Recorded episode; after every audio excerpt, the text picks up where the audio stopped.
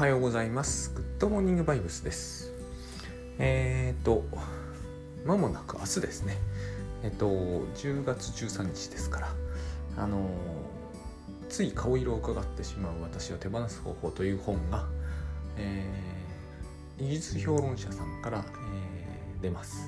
すでになんかマルゼンさんとかに置かれているという情報もあるんですけど、多分あの アマゾン で入手するには明日っていうことになります。で、私がびっくりしたのは、えー、といっしゅうかん以上前から電子書籍での販売がスタートしていて、先行で販売していたんですけど、ここが逆転するのってやっぱり珍しいなとは思いました。まあ、その分ある意味紙の書釣り部数は抑えられ抑えめなんですけど、えーとまあ、著者によると思うんですけど、私のような世代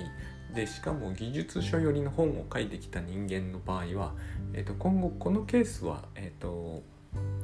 進んでいくんだろうなというふうになんとなくですけど思います。えー、まああのねで Kindle 系というのはさまざまいろんなこう難しい問題を含んでいて、まあ、ここでこの話を延々する気はないですけれども、あの簡単にその電子書籍先行販売とか、えー、電子書籍中心でっていうわけにはいかないんですよ。さまざまありまして、でもまあそういう流れがいよいよ始まったんだなという感じは受けました。まずまず考えられないことだったんですよ。もちろんやろうと思えばですね、すでに入稿データ等があるわけだから、えー、Kindle を先行に出すということは容易にできたんですね、今までも技術的には。でもまず絶対しなかった。あえていっしゅうかんからいっかげつ遅らせるという方がむしろ普通でしたね。えー、それはやっぱりこう紙で出すのが先でなければいけない非常に多くの事情があり、その状態は今思って多分えーと、本当のところ変わってないと思うんですけれども、根本的には、えー、まず何よりも、えー、電子で出そうと紙で出そうと、えー、Amazon で買われる以上 Amazon だけが儲かるんですよ。この構図が崩れない以上崩れるはずはないと僕は思うんだけど、当面はですね、えーと、崩れない以上紙の販売を後に回すというのは一つの、えーと、リスクになるんですよね。書店さんはえーと、いわゆる要するにリアルで立地を持ってる書店さんはまず電子書籍はいくら売れても何にもならないし、えー、紙だって自分のところで売れない限りはダメなわけですから、えーと、ここで私は出版社さんとは立場が違うとよく思うんですけれども、特に今はですね、まあそういうもろもろありつつ電子が先に出ました。で、紙は明日出ますと、まあよろしくお願いします。で、えーヒステリーという話を昨日したんですが、あのここから本題ですけどね、えー、ヒステリーと僕がもう一つライフハックの方にライフハックの人って変ですけど、ね、ライフハッカーっていう、えー、それこそ電子媒体もありますし、あのマガジンですね、ライフハッカーさんにお伝えしたいのは地蔵井戸っていう概念なんですね。これもライフハック大好きだからみんな地蔵井戸とかそういう話ではないんです。ただ、え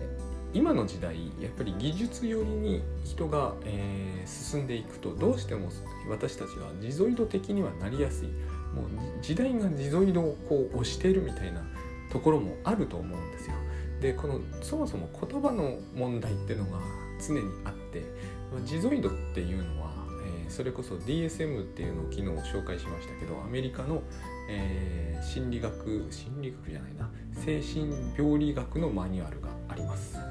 で、それは症例主義というか診断主義というか、えー、と要するに症状を中心に見ます。なぜそうなったのかは考えないことにしてあります。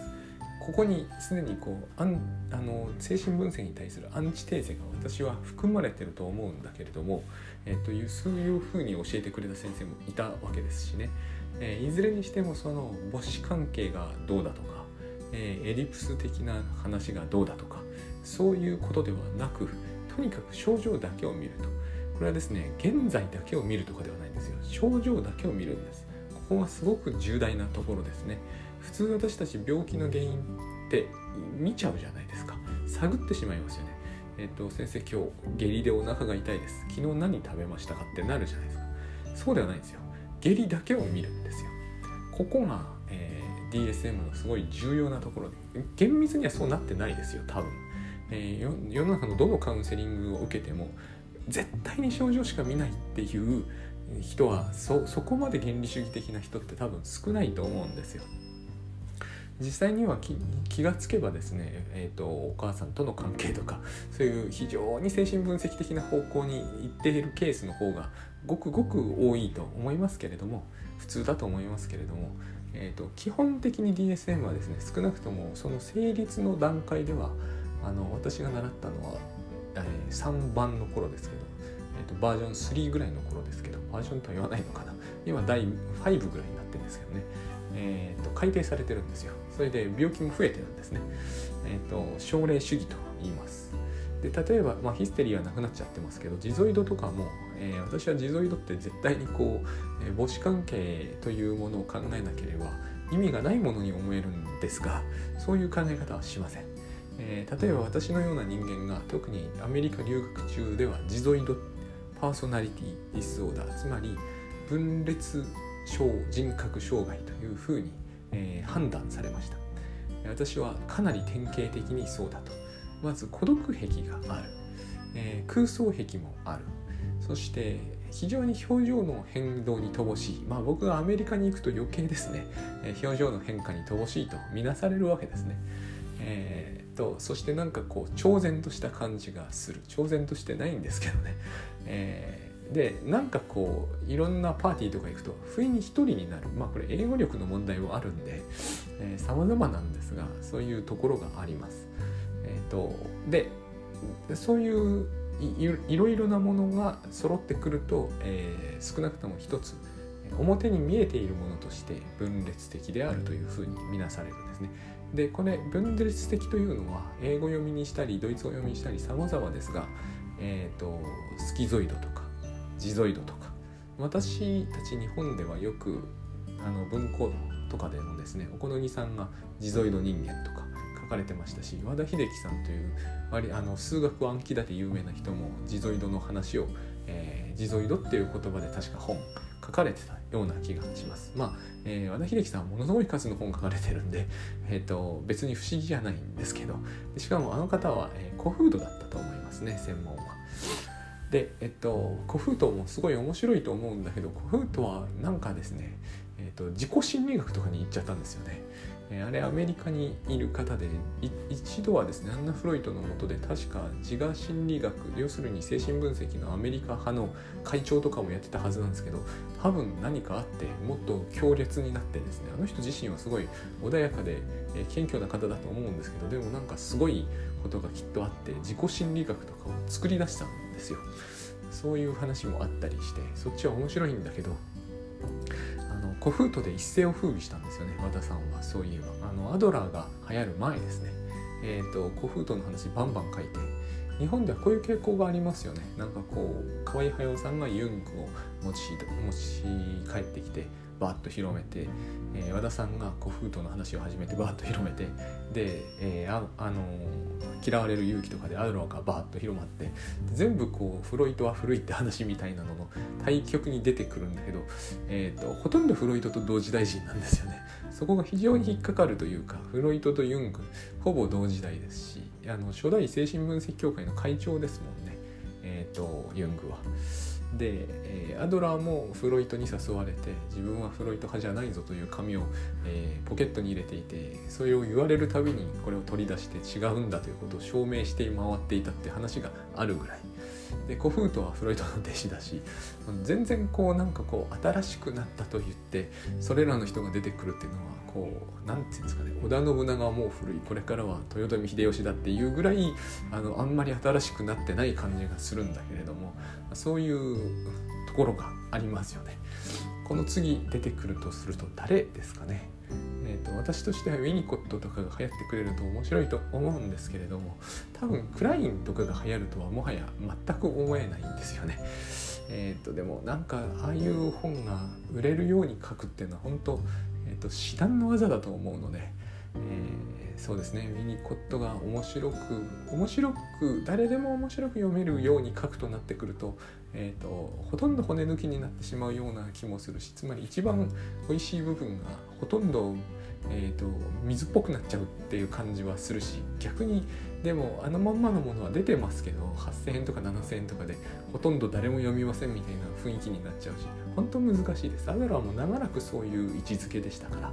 えーと、アドラーの本がなかったわけではないんですよね。ただもうみすゞ情報いちまんえんみたいな時代がずっと続いていて、唐突にこう嫌われる勇気でガッと売れたけど、あのー、まあ確かにアドラーの言ってることに違いはないよなみたいに、まあ、そ, そういう言い方をするとちょっと批判がましいんですけど、ああいう仕事ってすごいですよ本当に。古風土もそうです。和田秀樹さんの古風土も多分和田さんが書かれてなかったら古風土の理論なんて、えー、ほとんど誰も知らないんじゃないかっていうレベルですから。であれを読むと古風土が分かるようになるかというと、そこはまた別の問題なんですよねという感じはします。えー、とで何の話をしてたかというと、そうそうだからジゾイドなんですよ。ジゾイドも結構小野木さんの本とかがあって、ジゾイド人間とか、まあ、今はあんまり読まれてませんけど、えー、文庫化されてますからね。つまりこの文庫化ってのも大事だと思うんですよ。やっぱりこうね、あの岩崎さんとか、えー、岩波さんとかで出ていて、えー、とはっせんえんだきゅうせんえんだで中古になってるといちまんよんせんえんだとか買わないですよね。そこに何が書かれてるのかもよく分かんないような本だった場合、まあ買わないと思うんですよ。これはやっぱきゅうひゃくはちじゅうえんとか、今文庫も新書も高いですけど、でもななひゃくはっぴゃくえんとかだったらですね、優に買えますもんね。この差は大きいと思います。で、えー、と地蔵の人間もそういう本が出てますけど、今ではやっぱりお好み敬吾さんの地蔵の人間とかを読む方は、えー、少なくなってきていると思うんですけど、今は非常にあの本はですね、僕はいいなと思うんですよ。あんまりあんまり極度に薄まってないですし、その分難しく感じられるかもしれないんですけど、えー、と特に、えー、とすごいいい比喩だと思ったのが ユーフォー の中にいる人とか、あのスターウォーズ、あの人やっぱりいろんなものをうまく例えるなと思うんですけど、スターウォーズを例に出していて、えー、といつもこうロボットがついていると、あれがスマホに例えられているんですよね。そして本人は ユーフォー に乗ってたり、えー、ロボットを従えてる限り、えー、それこそ最強で価値マックスに見えるけれども、えー、ユーフォー から一旦出てしまって、しかもロボットを取り上げられて、つまり本人だけになってみると、えー、価値最低で、えー、最弱になってしまうんじゃないかと、そういう怯えがあるっていうことをまず書いてるんですね。ここの、えー、と一体自分はどっちなんだっていうところで大きな亀裂があることを人を、えー、とジゾイドに例えているわけです。私はこれは秀逸だと思ったんですね。えー、そういう感じってあるじゃないですか。あの能力があってスキルを持っていて、特に知識ですよね。知識を持っていて、そしてそこにあるものはまず何よりも、えーと、情報収集のための装置なんですよ。でかい装置。そしてその装置は情報を与えてくれるんですね。で、何より精神分析的に言うと、ここに母子が一体になってるわけですよ。えー、その母ってのは要は ユーフォー なわけですよ。ユーフォー という、えー、人工的な環境カプセルが母なんですよ。ここが非常に現代的で、えーと、本人はもう赤ちゃんのままでもいいわけですね。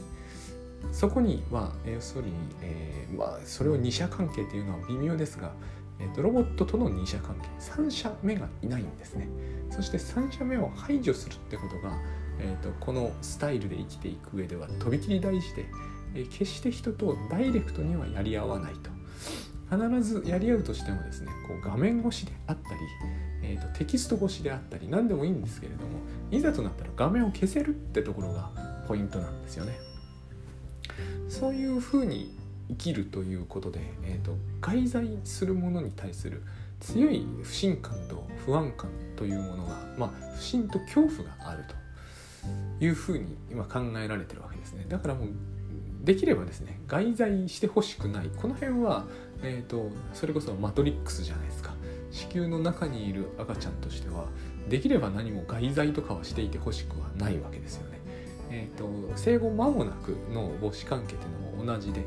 母親が外在するものであっちゃいけないっていうのが、えーと、ポイントなんですね。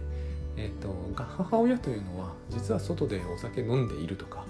えーと、実は自分のケアをするのは面倒だと思ってるとか、そんなことを、えー、赤ちゃんが察知しようもんならもうトラウマなわけですよ。これと全く同じ構図がその ユーフォー の中の人間にはあって、えー、外にいて、えー、いるものは大変怖いわけですよね。そこで何をするかというと、えー、ケアする私というものを、えー、用意すると。何でもいいんですよ、えー、偽りの自己ってやつですね、えー、フォルスセルフってやつで、まあ、スマホもそうだし、えー、しかもスマホもですね、えーと、自分がスマホを使うようじゃダメなんですね。もう自動で応答してくれないとダメなんですよ。フォールズセルフはそこが非常に大事で、えっと、なんだっけな、えっと、借金玉っていう方が書いた、えっと、発達障害のなん自分でも仕事ができるようになったすごい仕事術だったかな。非常に売れましたよね。あの本に書かれてた通りです。えっと、挨拶をするべきだと。タヌキの置物でだと思っていいから挨拶をしろと。タヌキの置物に頭を下げとけばいいじゃないか。これがフォールズセルフですよね。偽りの自己というもんです、えー、偽りの自己は何のためにあるのか。本当の私を守るためにあるはずですよ。で、この亀裂が問題なんです。偽りの自己そのものがない人って今時いないと思うんです。ただこのそれを、えーと、面と向かって書いた本がものすごくこう評価が高いというところが、えー、優れて現代的だと思う。現代では評価されるわけです。ということは、現代というのはすごく自ゾイド的であることを、人が自ゾイド的であるということについて、えーと、称賛とまではいかないかもしれないけど、多分に推奨しているところがあると思うんですよ。えーと、偽りの自己と本当の自己の間のやっぱりこう断裂ですよね。分裂ですから。この断裂が強いということが分裂っていうことになるわけです。えーと、人から見て超然としてるとか、表情変わらないとか、動揺しにくいように見えるとか、孤高のような感じがするとか、孤独であるとか、全部そこから来ると思うんですよ。えーと、自分というもの、本当の自分というものは、えーと、ふにゃふにゃっとしていて、えー、強靭じゃなくて、えー、傷つきやすい、そういう自分をがっちり守る、えー、ケアする私がいて、しかもそのケアする私がですね、現実適応力が極めて高いと。これ人によりますよ。あんまり、えー、偽りの自己せっかく用意してるのに挨拶下手だとかあるんだけど、えーと、スキルは伸びていきますから、そういうスキルというのは。そしてそういうスキルを伸ばすということこそが、えー、まさに生きるということですっていうのがやっぱり現代的だと思うんですよね。で、そのスキルがですね、あんまりうまく伸びないならば、えー、機械に手伝ってもらいましょうというのが非常にライフハック的だと僕は思うし、そのことをお好みさんは一生懸命書かれてて、それが自ゾイド人間ってことになるんだと思うんですよ。まあ、あれですね、えー、敗戦で価値観を失ったとか、えーと、いわゆる父親というものを失ったって、父なき時代的な話と絡めてあるんで、そっちに引っ張られそうになるんだけれども、えーと、それよりはやっぱりこの本当の私を守るという文脈が大事だと思うんですよね。そして本当の私には、えーと、快適なこと以外何もさせない。だからあの心よいの快ですよ、えー、立身弁のやつですね。あれがまさに、えーと、どういうライフハックであっても一つ目指されているところだと思うんですね。この例外があるとすると、えーと、知的生産系かな。だから知的生産系のえー、と方々というのはですね、私ライフハックからスピンアウトしつつあると思うんですよ。あれは、えー、やっぱり梅沢さん以来のそのなんていうんですかね、が、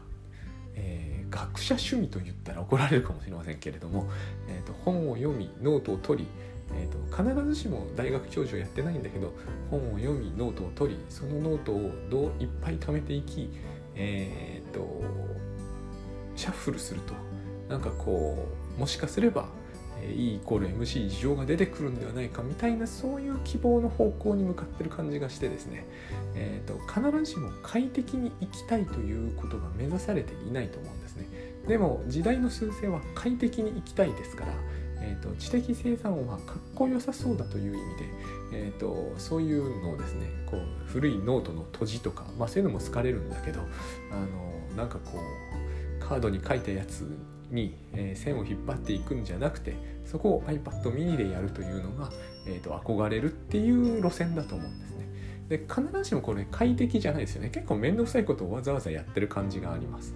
ので、えー、とここがライフハックと合わない部分があって、つまり快じゃないっていうところが合わない部分があって、快, 快楽派っていうのかな、違うな、快適派ですね。快適派は多分私はに通りに分かれると思うんですよ。えー、とりあえず現状のままでいいんだけど、えーと、いろいろと不愉快なことがあると、えーと、上司は怒鳴るし、えーと、なんかこう、えー、なんですかね、まあいろいろあるじゃないですか。えー、人と、えー、性的関係に入りたいと思えば、それはそれでこう傷ついたり恥ずかしい思いをしたりするとか、様々あるわけですよね。だからそういうことを一切極力省いて、えーと、快という方向に向かうためには、やっぱり一番いいのはですね、 ユーフォー に乗っかって、えーと、めんどくさそうなことは自動応答をさせておくべきなんですよ。えーと、めんどくさそうな人が来たら勝手にこう、はい、何とか留守にしておりますっていうふうに言ってくれる。これが、えーと、偽りの自己のさらに延長線にあるものをですね、あのライフハックとか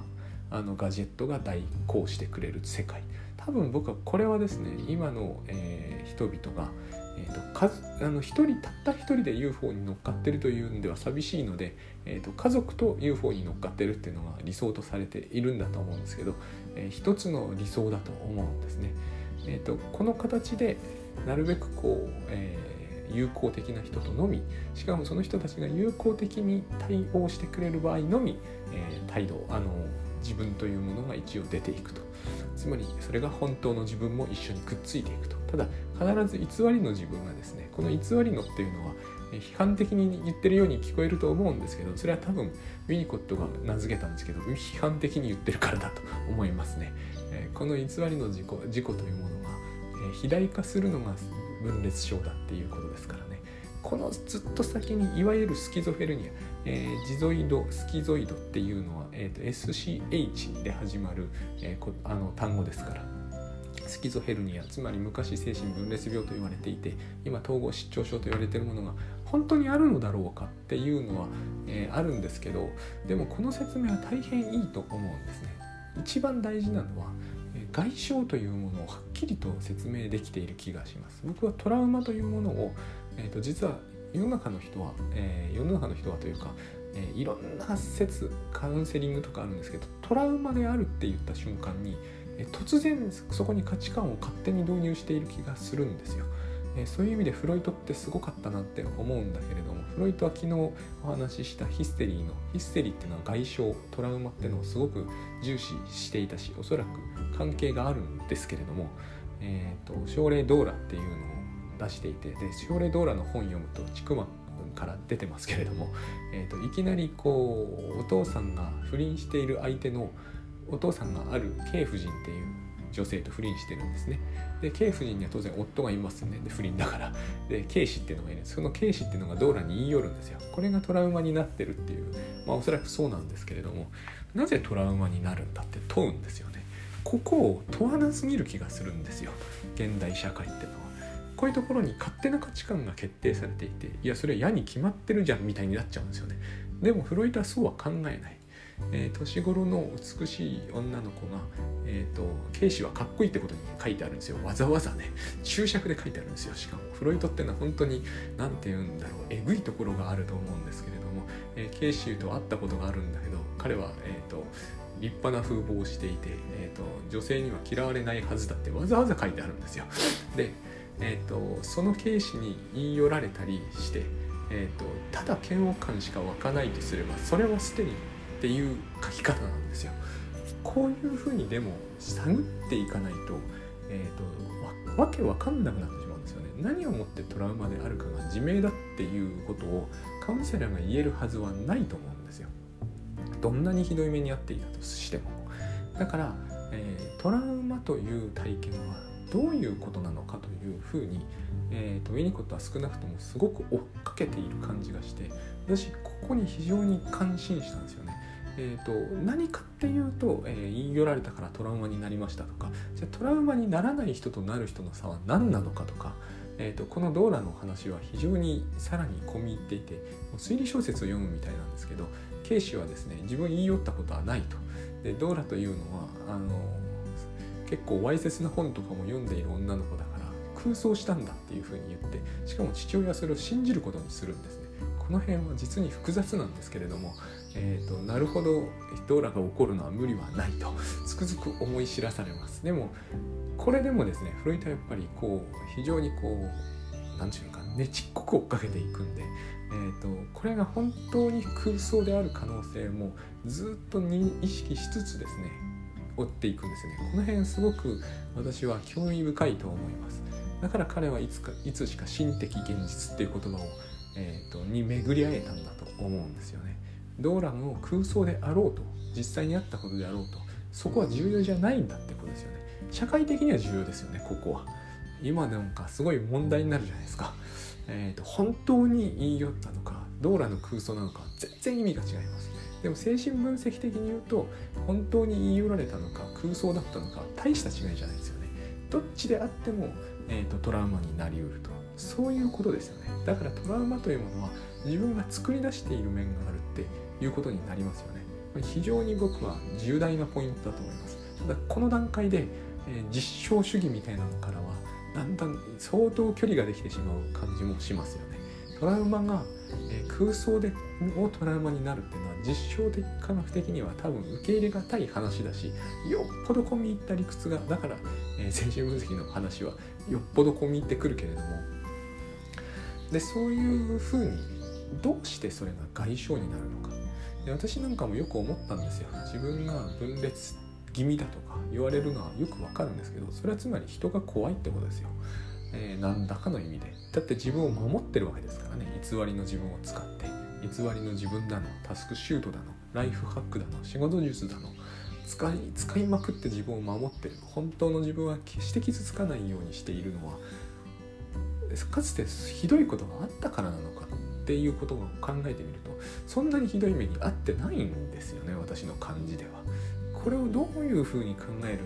るだろうっていうのは非常にこう長らく僕の中の疑問としてありました。多分僕が自然とですね、河合駿さんの本とかを、えー、割とむさぼるように読んだ記憶があるんですけど、えー、ついにこの疑問は解決できなかったんですけどね、えー、私が当時知り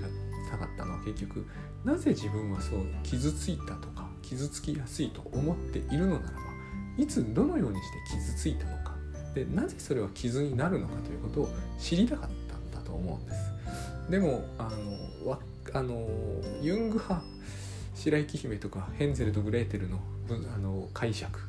面白いし、えー、何かこう近いところに来ている感じはするんだけど、よく分からなかった。自分について適用しようとすると、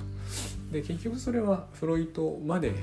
いかないという、なんていうのかな、フロイトよりユングの方がいっているっていう考え方もあるんで、そこも難しいんですけどね。でもやっぱり私はフロイトで分かるようになったし、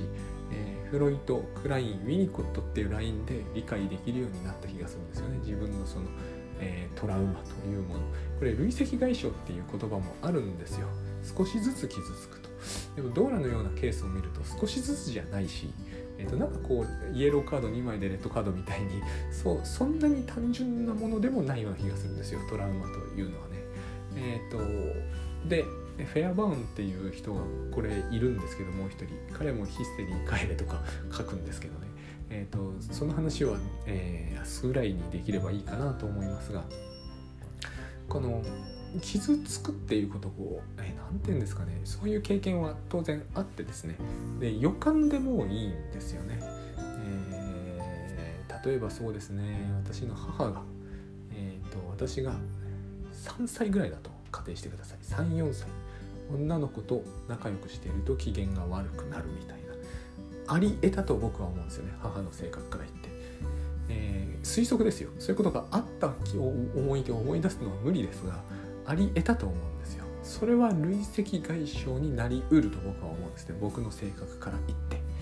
僕は母親っ子でしたからね、なんだかんだと言っても。で、えー、っとそういうことなんですよね。そういう時に偽りの自己を作り出してしまう、母親の機嫌をセンサーする自分というものを作り出してしまう。これがいけないわけです。でこれはどうして母親の、えー、っと母親なのかっていうことなんだけど、要するに、えー、私たちいつもそうですけれども、他人が外在するってことがよく分かってないわけですよ。まして子供は、えー、とよく子供は自己中心的って言うんですけど、僕あの言い方は賛成できないんですよね。子供は他者が外在していることを十二分に理解していないっていうのがいいところだと思うんです。せいぜいだと思うんです。えー、とメラニー・クラインとかウィニコットって人は全く分かってないってそこを言うんだけど、僕はそれは分からないなって思ってるんですよ。まあウィニコットは全く分かってないとは言わないのかな。でもクラインは全く分かってないって言うんですよね。幼児は丸ごと空想的っていうんで、空想ってことは現実があることが分かってないって意味ですよね。分かってないのは確かなんですよ。私大人になる今でも分かってないなって思うんです。あのこの傷つきの話で言えば、えー、最近売れたよんコマ漫画の、えーと、並べたあのなんだっけな、そいつ今頃パフェでも食ってるよっていう有名な本があるんですよ。これ何を言ってるかというと、あなたにとっても嫌な思いをしたらしいんだけど、あなたにそうやってガーって言ってきたそいつは今頃あんたのことなんかすっかり忘れて、えーと、パフェでも食って楽しんでるよって言ってるわけですよ。相手は外部にいるんだよって言ってるわけですよ。これが受けたということは、私たちはこのことをよく知ってるんですよね。人は外部にいるのに自分の内部にいるように思い違えた時に、私たちのその傷つきだのなんだのといった苦しみはこうなんていうんですかね、止めどがなくなっていく。ずっとその人は私のことを蔑んでいたり、バカにしていたり、攻撃しているような感じを自分の心の中に抱いている。でもその人はもうあんたのことなんて忘れてるんですよって言ってるわけじゃないですか。つまりその人にはその人の生活と人生があるんですよって言ってるわけですよ。あなたのことなんて考えるのはほんのちょっとなんですよと、パフェより大事じゃないんですよという話をしてるわけですよね。で、それは事実ですよね。えー、っと子供がどうして傷つくのかというと、外在するからなんですよ。親が親には親の人生があって、えー、自分のことばっかり気にかけてくれてるわけではないわけですね。でも親は自分をいいように扱う感じがあるし、自分の価値観をバッチリ押し付けてくる。それは親が自分のためだけに存在してくれている限りにおいては十分受け入れられる話なんだけど、親には親の都合があってそれをやられたんではたまったもんじゃないよねって言ってるのがエリプスコンプレックスだし、アジャセコンプレックスなんですよね。特にアジャセコンプレックスはそうですよね。そこで外傷を私たちは得ると、えー、いろいろあるわけですよね。もう最悪の場合はもしかするとお母さん明日帰ってこない、男とどっか行ってしまう。最近そういう漫画読みましたけど、めちゃくちゃ傷つくじゃないですか。で、まあ傷つくではもはや済まないですよね。あの生死にかかってきてしまう。だから外在してもらっては困るんですよ。でも外在しうるという時に、子供にできる最大のことは親の機嫌を伺うことなんですよね。モニタリングする。ここで外在と分裂がえー、とのなんていうか原因になるわけですよね。外在を予感した時にその子は自分を分裂させる。すっかりくつろいで親任せにするのではなく、親の様子をうかがうという自分を作り出すと。この分裂をなぜか今の世の中を進行させる方向に圧が圧力が向いているような気がすると。で、少なくとも私の知る限りライフハックは紛れもなくそれをやるというふうに思うわけです。人並みに生きるためのタスク管理みたいな、さっきのあの人並みに仕事ができるようになる仕事術も同じですよね。これは人並みにできるようになるということは、えーと、人の顔色を伺うということと多分完全に同じところに向かうと思うんですよね。だからタヌキのお干物にも挨拶するわけですよね。人とうまくやるということがテクニックになるし、それは何のためかというと自分を守るためであると。で、その大元の原因は、えーと、母子にあったはずだと。多分対象関係論みたいな話、クラインとかウィニコットとか、まあ、フロイトですけどねは、えー、そういうことの見方、そういうものの見方ですよね。そういう比喩の、えーと、宣弁をつけた感じなんですね。これを僕らは知ってていいはずだと思うんですよ。えー、自分と母親との関係がどうであったかを思い出そうって話じゃないし、まして、えーうんとまあ、思い出すのはいいと思うんだけれど、えー、とましてその解釈を人にしましょうねって話じゃないです。あの人地蔵井戸っぽいよねとかいう話をしてもしょうがないんですよ。そういうことではなしに、えー、このラインに沿って、えー、と推し進めて大丈夫だろうかと思う、その契機になると思うんですね。きっかけになると思う。で怖いからやってるんであれば、どうにかしてその怖いのはやめられないのかって、やめるのはライフハックの方じゃなくて怖がる方だと思うんですね。あのー、怖いから ユーフォー に乗っかってるでなければいいと思うんですよ。安全だからここはと。で快適ってのもそうだと思うんですよ。不愉快な目に遭うのが怖いっていうことの占い師だと思うんですよね。えーと、別に外に出たって快適なはずなんですよ、怖くなければ。だけど怖いことはもう自明になっちゃってるから、外に出たら快適なはずはないことになっちゃうんですよね。そこをなんとかできる、少なくともそこについて考えるってことをしていく知識を持ってていいはずだって思うんですよ。これが進行していくと、何のために自分はこれをやってるんだろうっていう話になっちゃうんですよね。その時に、えーと、全く違う観点しか見出せなくなるんですね。えー、と何のために、えー、私はこう一生懸命ライフハックやら挨拶やらやってんだろう。この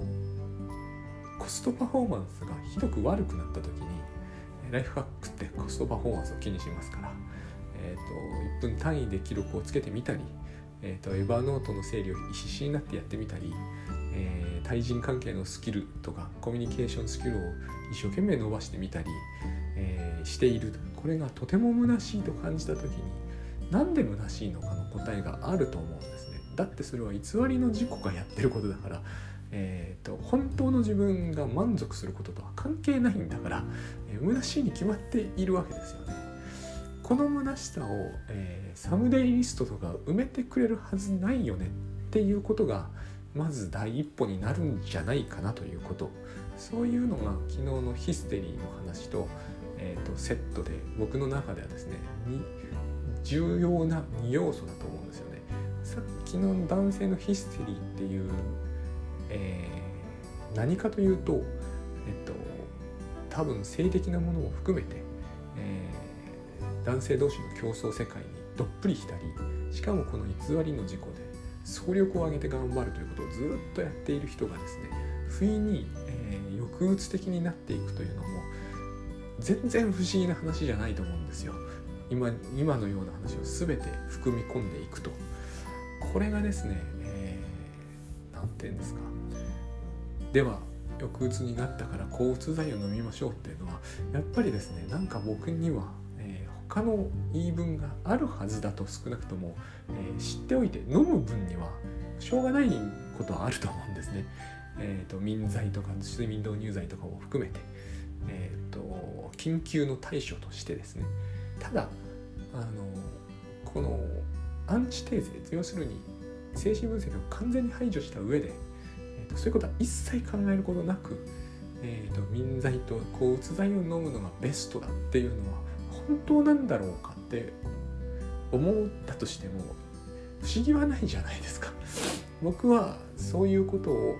えーと、飲む上でも意識しておいた方がいいんじゃないかって、まあ、ここは難しいところは多分にあるんだけれども、まあ、えー、ブログで書いたりすれば炎上しそうな内容だなと思いつつも、えー、これで喋る分にはいいかなと思ってる。